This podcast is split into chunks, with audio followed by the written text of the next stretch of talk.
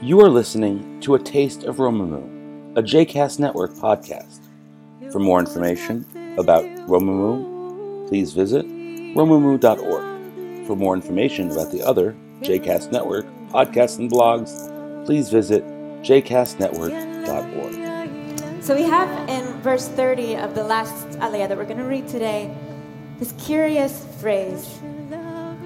V'hakemota et mishkan, not curious at all, kemishpato asher hareta bahar. So you're going to erect this tabernacle according to the fashion thereof, which has been shown to you on the mount. All of the italics are not in the original; they're I added them. Um, so, what is this that has been shown to you on the mountain? What was there a demonstration? Was there an instruction manual of building? Um, and this happens two other times earlier in this parsha. Um, right after our, the line that we sing, the verse that we sing every Shabbat, Va'asuli betocham. God then goes on to say, you're going to you're to make this according to everything that I show you. Did, did God, like, is there, I'm sort of imagining IKEA, like just the pictures and moving through it. We don't get that. And curiously, it's in the moments in the Torah where where it's actually the least amount of description, suddenly it goes into, oh, do it how I showed you. So the rabbis are asking, when did this, when was this mysterious scene? And I want to look together on the bottom of page one at, um, at this midrash in Bamidbar Rabbah. Rabbi, uh, Rabbi Yoshua of, of Sichnin, in the name of Rabbi Levi, said, When God told Moses, Make me a Mishkan, should he, Moses, not have just erected four pegs and stretched the Mishkan tent over them? Like, come on, when, some, when God says, Make me a Mishkan, why didn't Moses just literally set it up? Just as the, the Mizbeach before, why wasn't it just the simplest creation? It teaches you that God showed Moses up above a red fire, a green fire, a black fire, a white fire. And God told Moses, make it according, make this Mishkan according to the pattern that you are being shown on this mountain in the fire. Then we have um, Rabbi Berechia in the name of Rabbi Batzla said, This is like a king who had a splendid garment made of jewels. This king says to his personal friend, Make me one just like this one. Make, make me another coat just like the one I have, full of, of gems. And the friend says, My lord king, how am I supposed to make one just like the one you're wearing? I can't. And the king says, I remain in my glory, but you have your materials. Does everyone get that a little? Is everyone getting that? I okay, so I have this coat. I have my glory, which is full of gems and is like bling to the nines. You have materials to make a coat. I've shown you mine. It's going to be different. It's not going to look the same, but you have materials and you need to go make it. Similarly, Moses said to God, My God, can I make anything like these fires that you've shown me? This, this display, these fireworks? And God replies, Blue, purple, and crimson yarns, fine linen. So God's response to Moses, how I, am not I can't do this. There's no way I have no power. Moses says, Go get yourself some thread, go get yourself some some linens and some wool. That's your material. I have my material, you have your material. And if you make it with your material, I'm going to leave mine behind. I'll leave my fire and I'm coming to live in this this apartment, this dwelling place that you're making for me, with all of its lack of luster um, of what I've shown you in the sky. So now, uh, oh, and then it finishes on the top of page two. God says, If you make what is above below, I shall leave my palace above and descend and condense my presence among them below. Yeah, but Rabbi David is launching. So I just want to, so,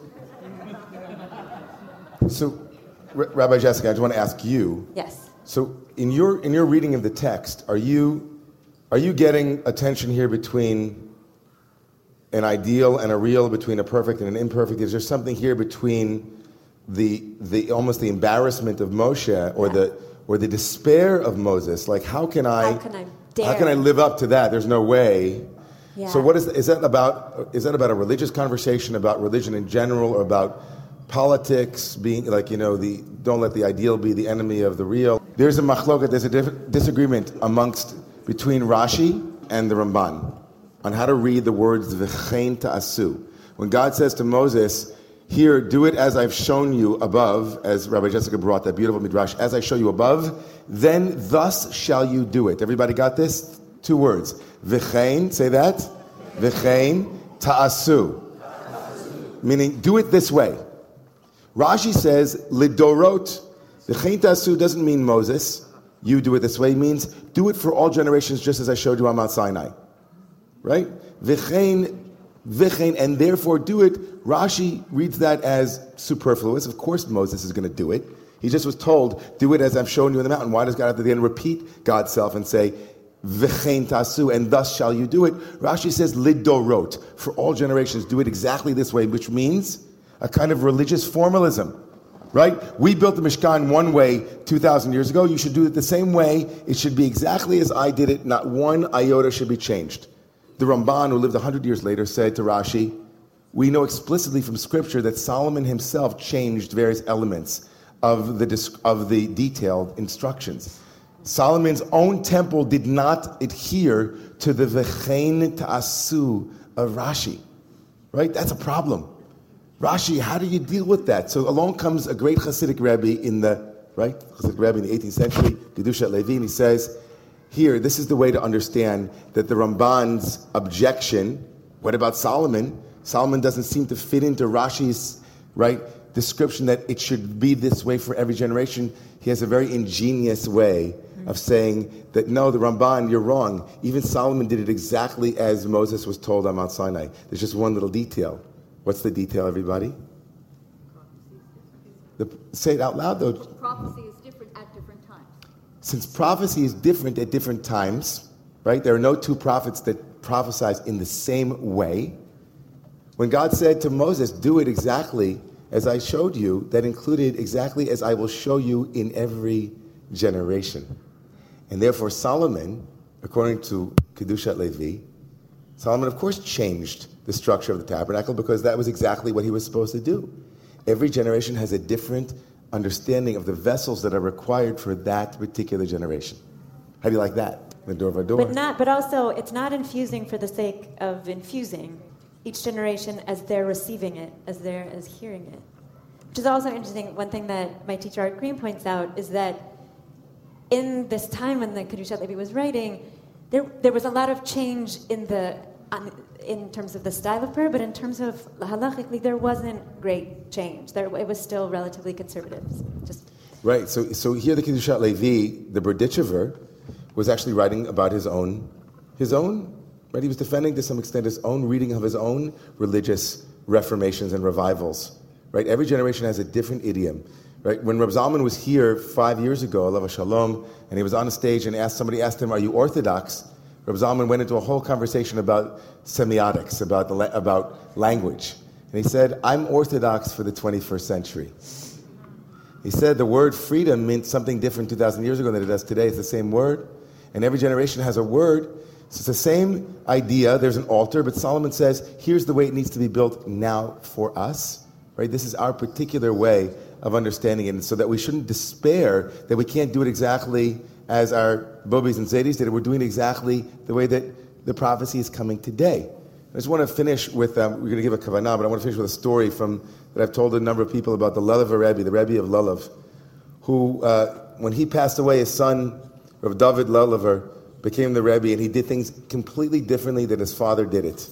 And all of the, the elders of that community were up in arms. They couldn't believe it. But they were nervous to go and speak to the Lulaver and they, because he's the Rebbe after all. So finally they chose one person to go over and talk to the Rebbe and they said to him, he walked up, he said, really, Rebbe, I, I don't mean any disrespect, but we're very concerned because you've changed everything that your father began. And we're really confused because it doesn't seem to be that you're doing anything like your father. He said, no, you don't understand. My father and I, we do things exactly the same way. My father did it his way, and I do it my way.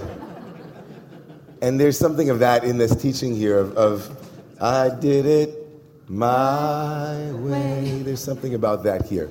Our way. What is our way? I also hear I, I, wonder, I also hear the echo of the story of the Baal Shem Tov, the forest and the fire, of what like what is the what is when you like if can you still hear the echoes of the prophecy? Like, Can you? That's just that story of going into the forest and each generation of Yeridat Dorot. So we call out for the seventh aliyah. Um, the seventh aliyah is really, in this understanding, is, is an antidote to the despair of comparison. The, this is aliyah is an antidote to the despair of comparing your insides with somebody's outsides, or your your unique way of being in the world with some ideal, perfect model. Right? So that's the teaching here this morning of the Kedushat Levi and of Moshe Rabbeinu and the, and the Midrash.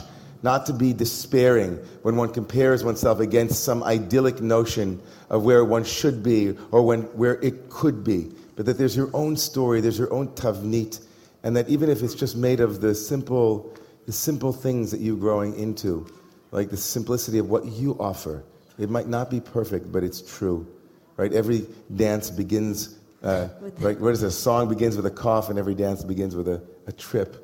So if you're tripping over some ideal image, and you want to hear Moses' you know, the v'chein ta'asu, kemar ashar nimar elecha bahar, kein ta'aseh, please come forward for the seventh and final aliyah.